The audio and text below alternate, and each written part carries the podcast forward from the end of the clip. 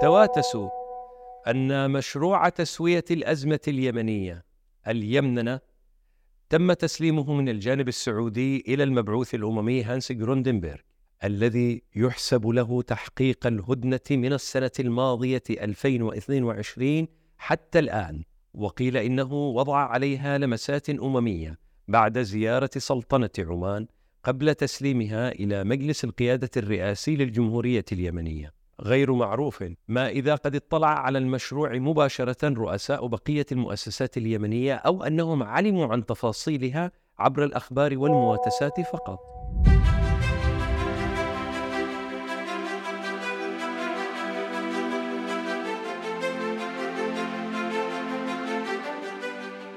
عناصر يمنية كثيرة تغيب عن كواليس ما يدور في سبيل تحقيق السلام لليمن لأن الكواليس ضيقة طبعا ومن الطبيعي في الظروف غير الطبيعية التي تفرض إدارة مسائل معينة في أضيق الحدود أن يختص بإعدادها خاصة القوم لتخرج ناضجة لعامة القوم، بيد أن اللافت هو غياب مؤسسات الدولة أو بعض ممثليها عن تحضيرها، ربما بما فيهم البرلمان الذي يمثل عامة اليمنيين كون أعضائه ورئاسته منتخبين من الشعب ومددت الظروف القاهرة عمر المجلس الموقر حتى بلغ عمر عشرين سنة متجاوزا عمر البرلمان اللبناني أثناء الحرب الأهلية.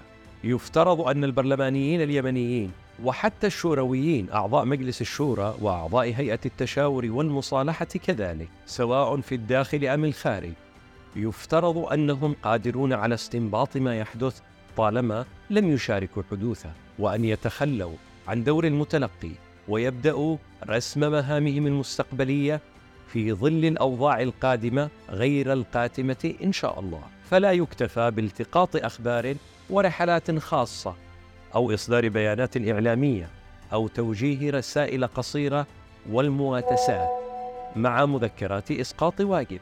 أو لقاء تشاوري يتيم لأعضاء البرلمان على تطبيق الزوم الذي كان يرفض استخدامه لأسباب لها قوتها. وفجأة زالت قوة تلك الأسباب. هل تصدقون لماذا؟ بتأثير خلاف بين تجار ودستوريين عقد ذاك اللقاء التشاوري اليتيم في العاشر من سبتمبر 2023 عقب مؤتمر صحفي لرئيس الوزراء الذي عمل من قبل مقررا للجنة صياغة الدستور. عقد المؤتمر الصحفي ذاك إثر هجمة إعلامية مكثفة ملأت المواتسات آخر الصيف الفائت. اختلطت فيها مصالح عامة وخاصة قادها رجل أعمال معروف قيادي في الدولة أيضا.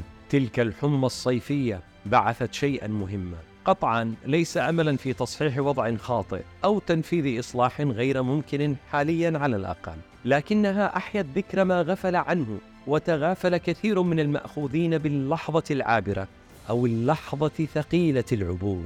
لقد ذكرونا بالدستور الدستور النص المهجور لقد أحيوه وأيقظوا الشعور بأهميته. لكن سرعان ما عاد إلى غفوته وانطفأ حماس الجميع. نفور وتطفئنا نفخة فنمتص إطفاءنا في خشوع. ما هو العذر؟ إنها الحرب وظروفها. من أطفأت همما وقيما وأشعلت أخرى وهدمت أخرى. إنها الحرب من بداياتها إلى بدايات نهاياتها. ونهايات بداياتها من فعلت ذلك. لولا الحرب ما اهملوا الدستور. وما تجاوزوه بإجراءات لا دستورية. لولا الحرب ما أتجر بالدستور تاجر وأهمله دستوري. لولا الحرب ما انتحرت فاعلية البرلمان وبقية المؤسسات هكذا وارتهنت لفصيل هنا وكتل هناك لولا الحرب ما تجمدت المؤسسات وعاثت الميليشيات. ولولا الحرب ما انقسم البلد وترسخت العلة اليمنية اليمننة. لولا الحرب ما تضاعفت معاناة الناس وماتت آمالهم وأحلامهم. لولا الحرب ما اهتز اقتصاد ولا انهارت عملة. لولا الحرب ما فرضت جبايه وغابت رقابة. لولا الحرب ما شهدنا الفوضى الخناقة. لولا الحرب ما عرفنا الزوم وفسبكنا وغردنا وتواتسنا. لولا الحرب ما عرفنا مخازي عقول التواصل الاجتماعي والتقاطع السياسي. لولا الحرب ما حن أحد إلى الماضي لما ساء الحاضر وضاع معنا المستقبل. لولا الحرب ما تشردنا وتشتتنا لولا الحرب ما سمعنا بمن سمعنا ورأينا ما رأينا. ولولا الحرب ما فعلوا هذا ولا كتبنا هذا ولا قلنا هذا ولا فكرنا فيه. أرأيتم الحرب وقد بعثتموها ذميمة وما أفرزت من علات وعينات؟ ألن يكون للسلام عينات مضادة لما خلقته الحرب؟ ماذا سيفعل السلام؟ وماذا ينبغي لنا أن نفعل للسلام؟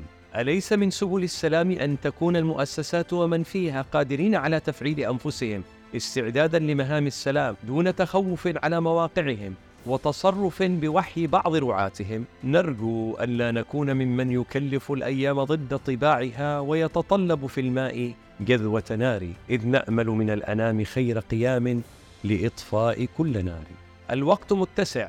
لمبادرة المعنيين من برلمانيين وشورويين وأعضاء هيئة تشاور ومصالحة في كل اليمن بما يتناسب ومكانتهم الدستورية والسياسية إنما بفاعلية وطنية وواقعية واعية لكي يصنعوا كواليسهم الخاصة ويكونوا شركاء فاعلين في إنهاء الحرب ومعالجة اليمننة بأن يهبوا إلى تقديم عينة طيبة لما يمكن فعله لهذا السلام.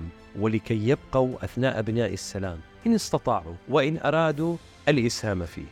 ألا فليمض كل نساء ورجال اليمن من شباب وشيوخ في تيسير وإنجاح كل المساعي الحميدة. عربية كانت أم أممية. لينعم كل أبناء اليمن بمحاسن السلام لليمن.